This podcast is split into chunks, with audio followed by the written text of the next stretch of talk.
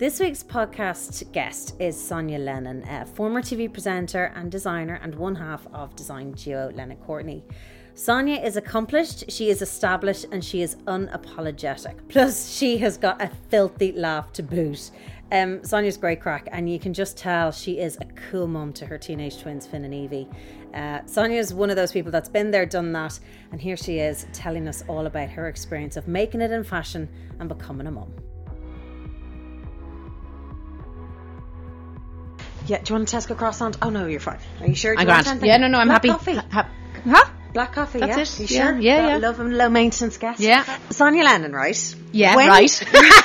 when your name comes up, right, in the office, and certainly when I've been filming with yourself and Brendan, I always come away having learned a little nugget. Genuinely, Really? yeah. And it's always kind of the feedback. It's like, she's so smart. Like, always I feel like I get something out of our chat. Oh, that's so nice. And that's just something like off camera, you know. So today it's actually lovely not to be filming you at a photo shoot, that I actually get to have a proper chat with you. Ah, and not yeah, just no, it's lovely. I'm delighted to be here. Good. Okay, so let's talk about Sonia before you were a mom.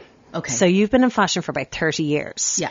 So wh- how did you get started? Did you get a big break? How did it all evolve for you? So I, when I left school, um, my parents had uh, paid for a private education, and I decided at the end of it, I, I, I was sort of forcibly made apply for my college place through CAO, Uh-huh. uh, got a couple of offers, and. Um, Including UCD, I, don't- I- like I can't even imagine me in UCD. But anyway, In the arts I know, no. I know. And uh, I said no, I'm not doing it. Um, my parents went ballistic. Did went, they? Oh, they did because they just they they had expectations that I was going to go on and do a degree, and it was that was a long time ago, you know. Mm-hmm. And uh, I suppose that was the great white hope that you'd go on and and, and further educate yourself and and, and you know cha- change your your potential future. And was was the third level not an option for them when they were growing up? So my dad went straight into the bank. He Mm-hmm. worked in, in the bank in AIB, and my mum was um, uh, an air hostess for Aer Lingus. Um, so they had great careers. Yeah. Um, but they didn't have third level, and Yeah. I felt that, that I think they thought that that was what they could give me that they didn't have. Mm-hmm. Um, and so when I rejected that, I think they were, you know, upset. But, And are you the eldest in your family? Yeah. Okay, right. yeah, it's all fitting together now. It? okay, lie down on the couch there, while I properly analyse you. Okay, great. So then, when you said no to college, Yeah. what so did you say yes I to? went into retail. And my first job was in Blarney Woollen Mills on Nassau Street, folding jumpers and selling to American tourists. And I had a ball. I had a ball, and it wasn't um, wasn't long before I was joining the window display team, and you know, kind of getting creatively involved. And um, I, knew nothing, you know, because you start out and you know nothing. You don't know what you like. You don't know what makes you tick. So you just have to immerse. You have to follow your nose a little bit and immerse Yeah. yourself in the things that make you happy. And um, I used to go uh, window shopping from Blarney Woollen Mills on my on my break. And at the time, there was a store called Camouflage on Dawson Street where um, Marco Pierre is now, and uh, it was Vivienne Walsh uh, was the founder, and she now has her own very very successful jewelry um, jewelry business. But she was stocking amazing amazing designers, um, you know, in in the late eighties, uh, Rifat Ozbek, um, Philippe Model shoes, like d- labels that nobody had seen in the country before. Philip Treacy, we we we held an exhibition of Philip Treacy's graduate collection in the shop. Wow. Like it was extraordinary. And we worked with um, uh, jewelers. So we did the, the Camouflage Jewellery Awards, annual jewellery awards. And we'd work with Irish jewelers and get them to rethink design. Like whatever whatever the little business is that you're making, forget about it. Take it and, and feed it steroids and make it huge and, and just think, you know, go and get your inspiration. And I remember we pulled tear sheets from Vogue magazines, from Italian Vogue, and we brought all the jewelers together and we did a consultation process. And we said, whatever you think you know about jewellery, unthink it and start Wow. again. And it was amazing. And some of those jewelers I, I still meet and I still see. And uh, we pushed we pushed the boundaries. You know, we wanted to do something new. Um, and from from there, unfortunately, camouflage didn't make it. Um, it was way ahead of its time. It was That's like what a- it sounds like, yeah. it was a minimalist paradise with one little item here, another little item there, uh, amazing uh, uh, Erickson Beamon jewellery before anybody else had it. And um, so it, it was victim of its own um, avant-gardeness, if you like. And from there I went to work in uh, Firenze, which was another boutique beside the Westbury Hotel, uh, run by Louise O'Loughlin, another visionary. Um, and she uh, had Dolce & Gabbana, Comme des Garçons, Yohji Yamamoto, and Demeulemeester. Like, again, all these amazing designers. And I think that just opened, did two things. It opened me up to a world of fashion at another level that I'd never seen before. And the other thing it made me was a really good salesperson. and Yeah. that is a skill that stays with you for the rest of your Yeah. life. And then you came to prominence though for a TV audience. So how did you Well, get that? okay, so I- I I used to see the stylists coming in to uh, Camouflage and Firenze pulling sh- uh, stock for shoots for Image Magazine Yeah. or Tatler or whatever, and I whenever they came in, I was in awe. I was like, oh my god, these really. girls, and it was only girls at the time. It was like Helen Cody, Susan Howick, Constance Harris, like really only maybe about five stylists at the time working in Ireland. My jaw would be on the ground, and I'd be like, "What's your brief?" And they'd say, "Oh well, we're going to do, um, you know, gothic romantic." Okay, and I'd say, "Leave, leave it with me." I wouldn't even let them look. I said, "Leave it with me," and I'd pull. Uh, whatever I thought job, would, yeah. I, I did, I did the job, the job. I'd be in the back room, in the stock room, and I'd be pulling bits of old stock and saying, "This'll, this'll work." And I, they'd come back. I'd have all the stuff packed and everything, and they'd be like, "Wow!" And Yeah. then, and then I'd open the magazine, and the stuff that I chose was in the shoot, and that was like.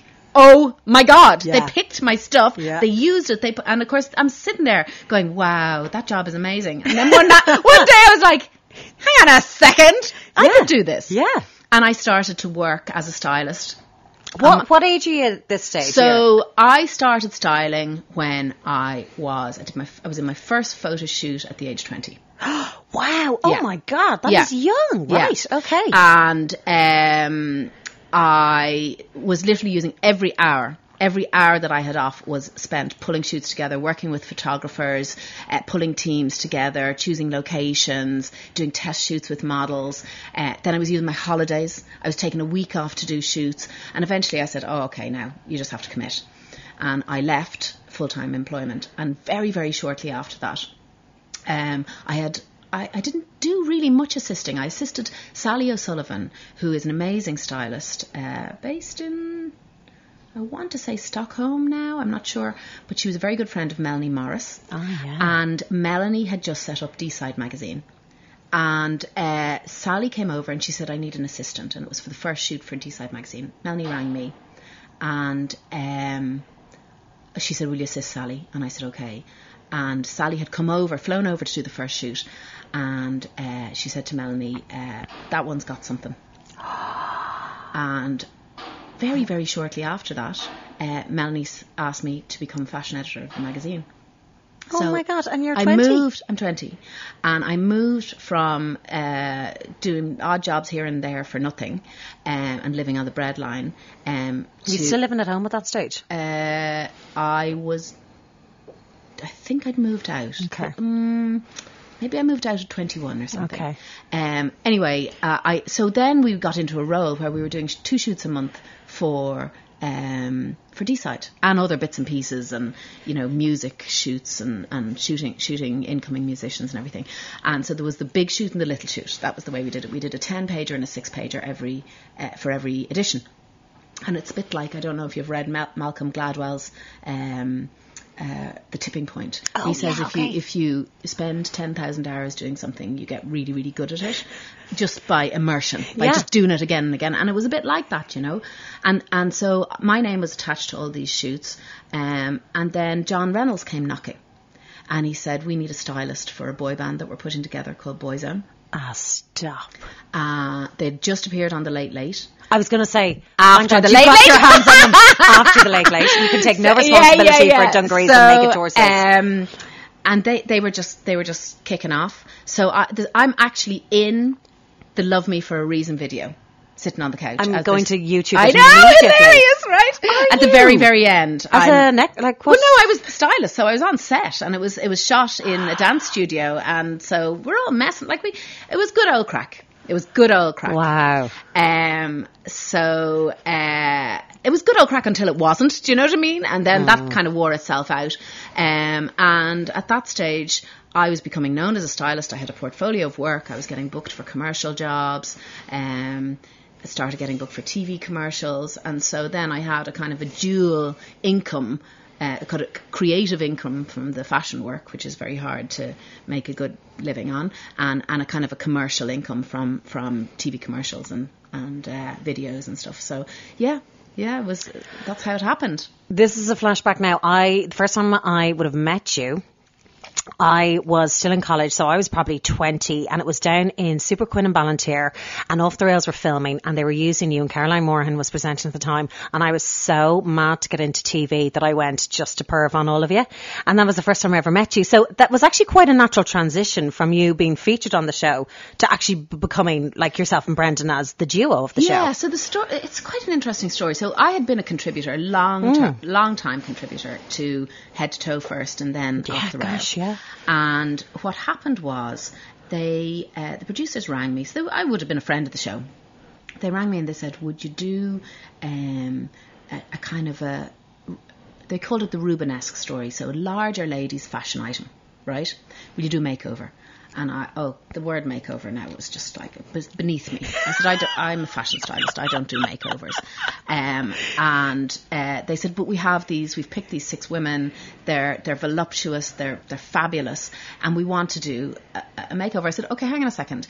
Let's let's rethink this and let's rename it and let's do a beautiful. I called it the Rubenesque story. Let's do a beautiful celebration of women's curves and let's dress them to look amazing and let's create a tableau effect of all these women sitting together looking extraordinary.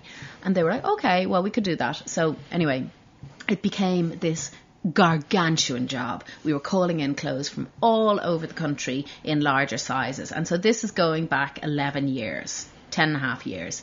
Um, very, very hard to get larger sizes for women. Anyway, the day was amazing. Um, the women were delighted. It went on air. Art, uh, RT were amazed by the response. It was enormous. Okay, so they the, and the producer said to me on the day, she said, "I don't think this this is the last you'll hear of this story." And I was like, "Okay." Didn't think anything more of it. And then shortly afterwards, I got a phone call to say, "Look, would you would you do um, a screen test to see if you would present off the rails?" And how, how did you feel about that? I was like, oh god, I don't know about that at all. Like, I, this was 2008, and I had like a stable of really good clients who were paying me a good wage to be a freelance stylist. Um, I, I worked really hard, but you know, I, I was doing okay. Finally, after clawing my way up. And I thought, well, if I go and present a TV show, which will be very much a full time gig, um, I'll lose all those clients to somebody else. Somebody else will take the work. Um, I don't particularly want to be a TV. Like, there's no drive in me to be famous or to be a TV presenter. Um, and maybe, you know, the question was, maybe will I be misrepresented? Like, will I be allowed to be me while presenting a TV show?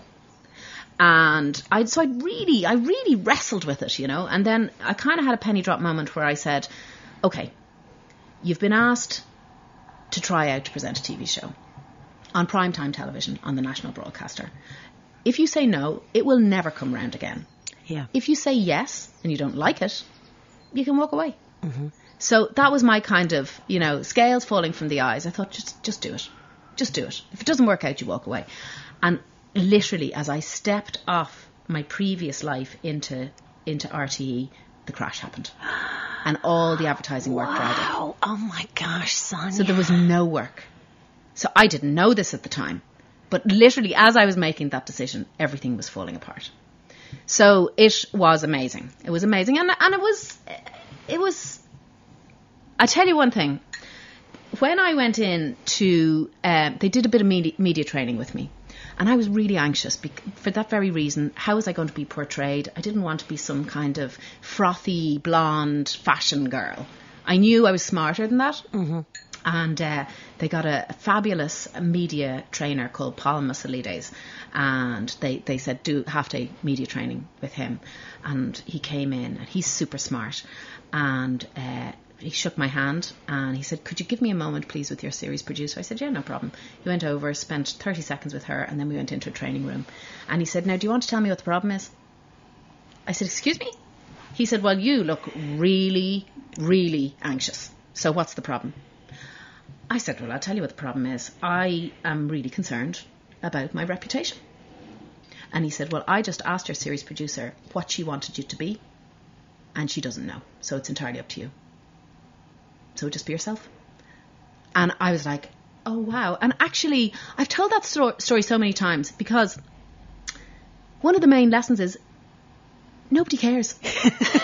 nobody cares. Be yourself. Everyone Just else be is yourself. taken. Absolutely. Yeah. And and nobody has a grand plan for you.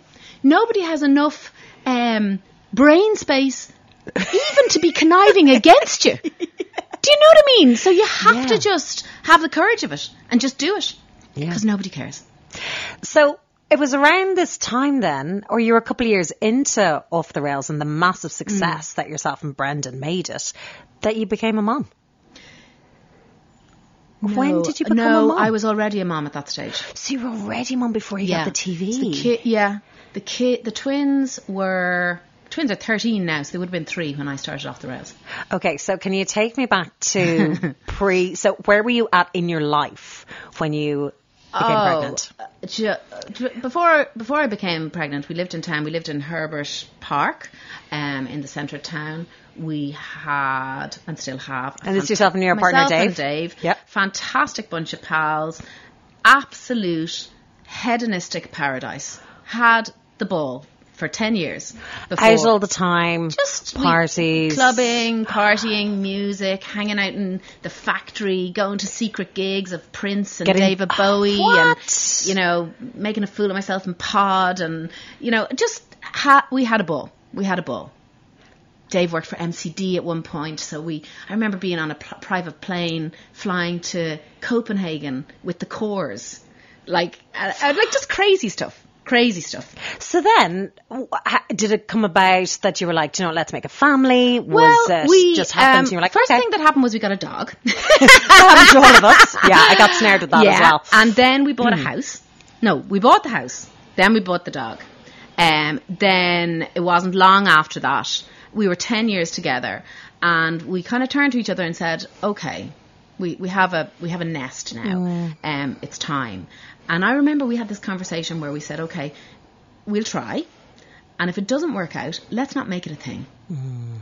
because there was no guarantee. I was 37 or whatever it was, you know, and I said, we, we give it a lash. God, you don't look your age.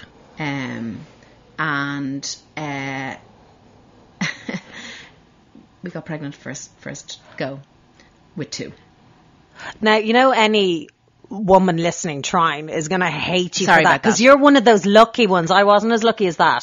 So, um, like, were, you- were you thrilled? Were you shocked that it happened I, that quickly? I were you? was I was thrilled that it happened that quickly, um, uh, but I was I went into absolute shock when I found out at 20 weeks that there were two of them in there. So you found out halfway through Yeah. your pregnancy. Yeah. Talk me through that moment because Ugh. lots of mums will remember that time you're in having the scan and then they see two I mean, it was really funny because I, I was saying to Dave, honey, this is going to be amazing for you. This is the first scan. it's going to it's going to be real for you, like talking yeah, like yeah. a bloody self help book. And uh, I said, like, I know I'm pregnant. I can feel the changes in my body, yeah. but this is going to be you seeing our baby for the first time. And I had the camera ready and the whole thing. And uh, we went in, and the nurse was saying, "Okay, take off your clothes." And she said, "Now put this, um, put this uh, blue paper. You know that the, the thick uh, roll of paper that Yeah. they put. Put this over you." And I'm like, "Oh, I don't care. Like I'm not shy, whatever. It's fine." And I'm getting up there with my big bump and all the rest. And she said, no, no, no, no, put it over you.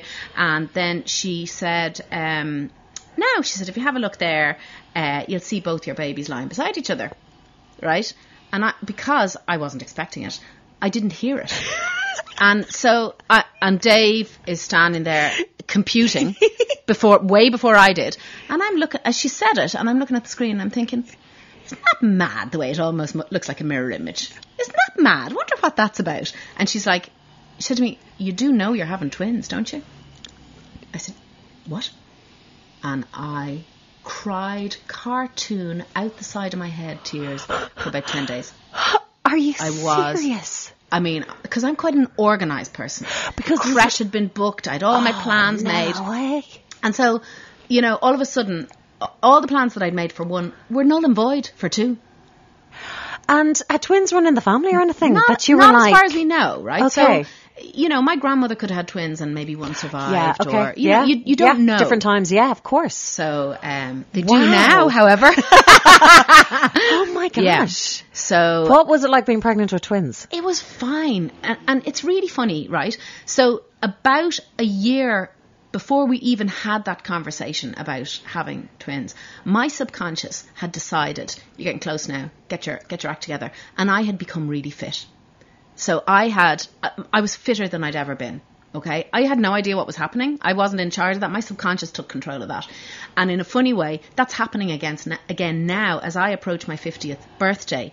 I am now fitter than I even was then because, but now I know what's happening. I'm like, I gotta be 50. I better get my act together. so yeah, so your, your body, Wow. your body knows what's going on. You're in sync with it without Yeah. even realizing. Yeah, big time. So yeah, so it it was. Um, I had to go back and I had to do a fitting for a TV commercial after after the hospital that day, and I was green. I was I was in shock. I had no blood in my face.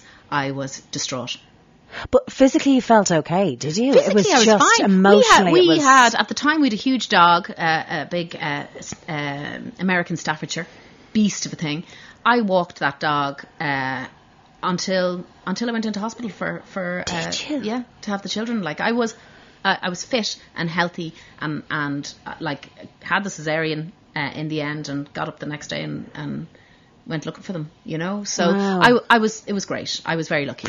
What was it like coming home with two babies? It's daunting enough arriving back with one with no manual. Going, hang on a second. I mean, the the good thing I was we were coasting on ignorance, right? So we had nothing to compare it to. So you, you weren't like, oh my god, one is so much easier. So all we knew yeah. was the absolute carnage that we had. And to be honest with you, I really don't remember much of the first year. It was just head down. And like the way I am, if I'm in a crisis, if I'm having a really bad time, if I'm trying to deal with something, I go into knuckle down, right? So I don't, I just, I just harden the shell and muscle through it. Like that's what I do. I don't cry. That's what I was going to say. You're not on the verge of tears. no, no, You're not. No, no. I just go into war mode. Wow. And I've seen that. I, I know myself well enough to know that that's what I do. When they were a year old, I crumbled because I felt they. I've got through that year. That's a milestone. And then I just, I can remember crying to my family, I, I can't do this. And they're like, well, you've done it for a year. I'm like, oh yeah. Really? Yeah. Yeah. It was tough. Like, it's really full on. Um, and was it the sleep deprivation? Was just no, the business of them actually needing we, you all we, the time? We um we invested in a night nurse for the first month. We said, okay, if we've got two babies, we need to guarantee at least three nights sleep a week, Yeah. or, or else we're useless for us and for them. And so we got a night nurse in. And uh, actually, the first night that the night, night nurse came was the first night that I came home from hospital. And I looked at Dave and I said, uh, Do you know what? And he said, What? I said, We've got a babysitter. Do you want to go out? And he's like, You are mad. And we went out for, I'd say, an hour and a half and had a bowl of pasta in an Italian down the road. I nearly fell into it. I was so tired. But, uh, but yeah, and yeah, and we put a structure on it. We had no choice. They had to eat together. They had to sleep together. They had to poo together. Everything had to be done together. So you had a boy and a girl. Boy and a girl. Finn and Evie. Yeah. Um, and did you like what kind of mum did you see yourself becoming? Or Well, my my sister uh, lovingly told me that I'm a much better person since I had them. did you? yeah. Oh, she said you're much better. oh yeah. Go on. In what way? I I don't know. I I think you. I think for me, it gave me a broader context for myself. Um, and I ch- I think I chilled out a bit. Uh-huh. Um, I didn't take myself too seriously. Um, it's very hard when you're knee deep in poo to take yourself seriously, really, isn't isn't it? Yeah, it knocks the corners off you, doesn't does. it? It's a good leveler. Yeah. Um, and and they're great. They're I'm so unbelievably proud of them as humans. They're great. They're great. And when you're raising a boy and a girl twin, is there differences? Like, do you find yourself? I'm sure it all comes down to personality, but are you like, okay, with Eve, you have to make sure she's got like loads of self esteem, and with Finn, I have to make sure he's not too tough and that he's a. You know, is it different with a boy girl thing, or is it just all down to personality? I think um, if I if well, when I was pregnant, I used to cross my fingers and say. Uh, Dave's legs, my constitution. Dave's legs, my constitution. That was what I was wishing for, right? And and afterwards, I think it's independence and confidence for both of them. Like I I want them to be able to walk into a room and feel capable, and and I, I want them to be confident. And it's it's no different for him than it is for her. So and and everything falls out of that then, and how you um like I remember myself and Evie we were on holidays once and we watched breakfast at Tiffany's, and it was so it was gorgeous, like lovely moment in time. Bre- it's quite dark breakfast at Tiffany's. Is it? Oh, it's really dark. Like it's it's um it's Truman Capote. Like it's it's a tale of you know how people can destroy themselves really at the end of the day.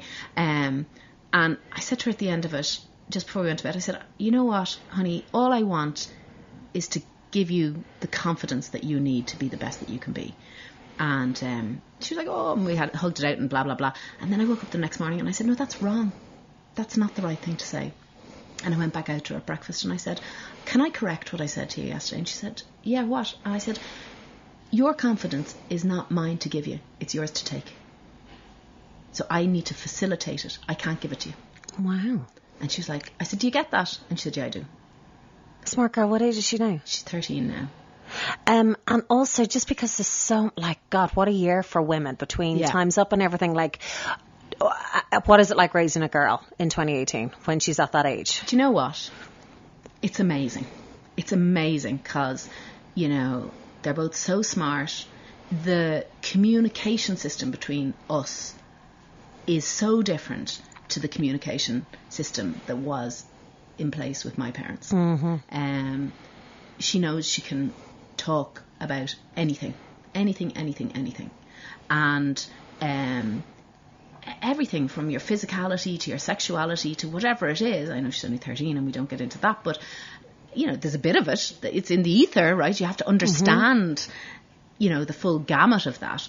Um, she can talk to me, you know, and, and, and we discuss it. And I want, I want her to be physically confident in herself, to know herself, um, and to not be to not be ashamed of, of the body and its functions and, and, and what it what it's capable of. That's you know it and, and I I think that there's an amazing book actually that I got. I had heard it on on um, I think on Ciara Kelly's show on on Newstalk.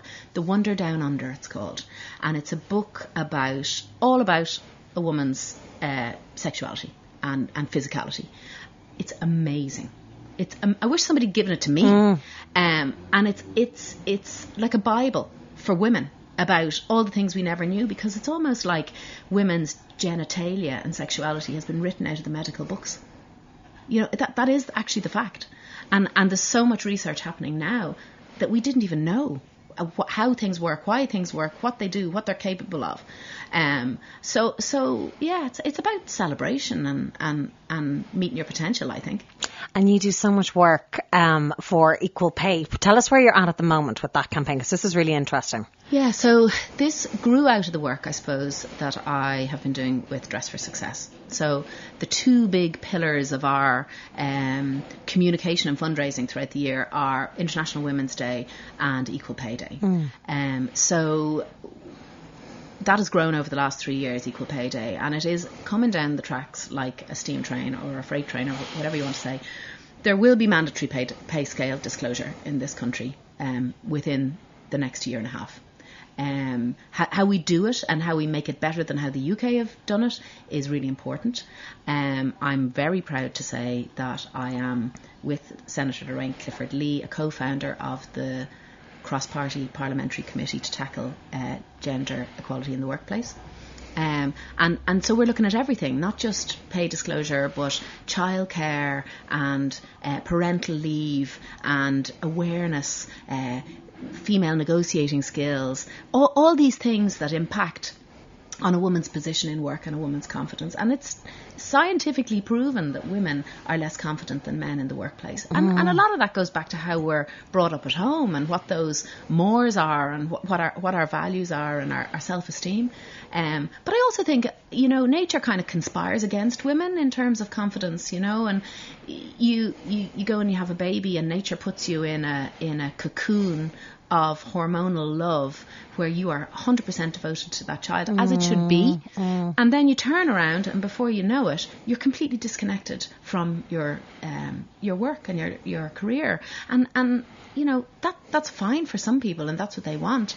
For a lot of people they have to work you know? And if you can only work in part-time low-paid work because of your childcare situation you're self-selecting into something that's not economically sustainable so there's a huge amount of work, and I I am passionate about it, and I don't know everything about it, but I'm trying to know as much as I mm. can, and it's really for us now to to look globally at what best practice is, what has worked, where where have they done it right, and how can we bring those pieces to the table and and drive legislation to help women feel more confident, feel more connected, and and drive all the way through to the top table so that they can be part of the decision making process. This is it. Exactly. We need them around the boardroom. Yeah. How did your own relationship with your career or work change after you became a mom?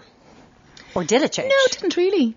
It didn't really. Um, it didn't sap ambition or it didn't not conf- you know did, I actually probably found out I became a bit more confident actually having had kids. I, I do remember just before I went back to work feeling I don't really want to go into town.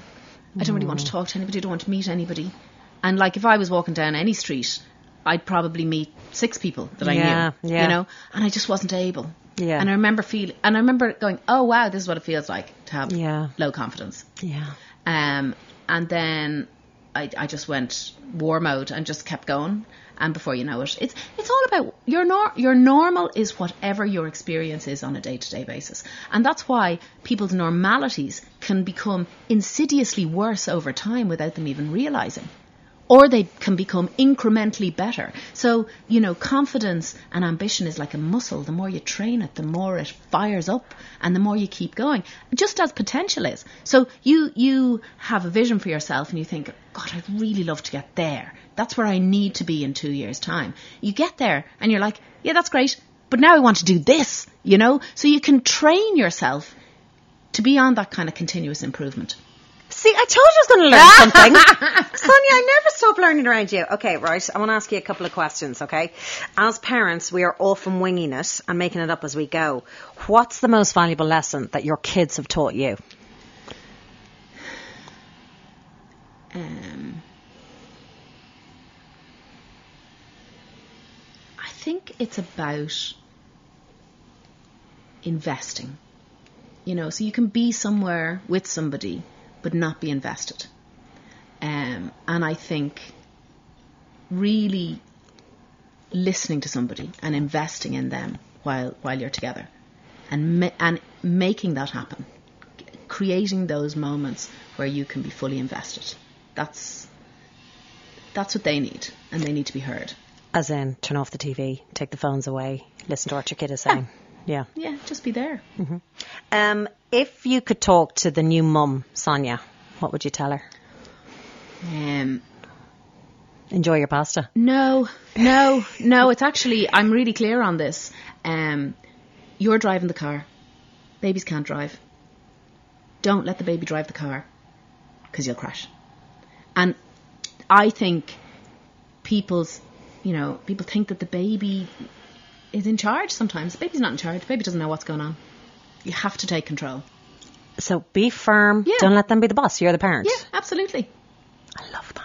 Um, I love it because I do see sometimes I'm letting my three year old have their way, and it's like, actually, I'm not doing them any favors by letting them stay No. up an extra 15 minutes. No. Yeah, No. it's interesting. Um, being mo- being a mom has made me Oh, um, finish happy. that sentence. Good, really. Yeah, yeah. I, I love it. I love it. And on that note, Sonia Lennon, I knew you'd be a joy to sit down Thank with. you. Thank you so much for giving us your It time was today. It was a joy to be here.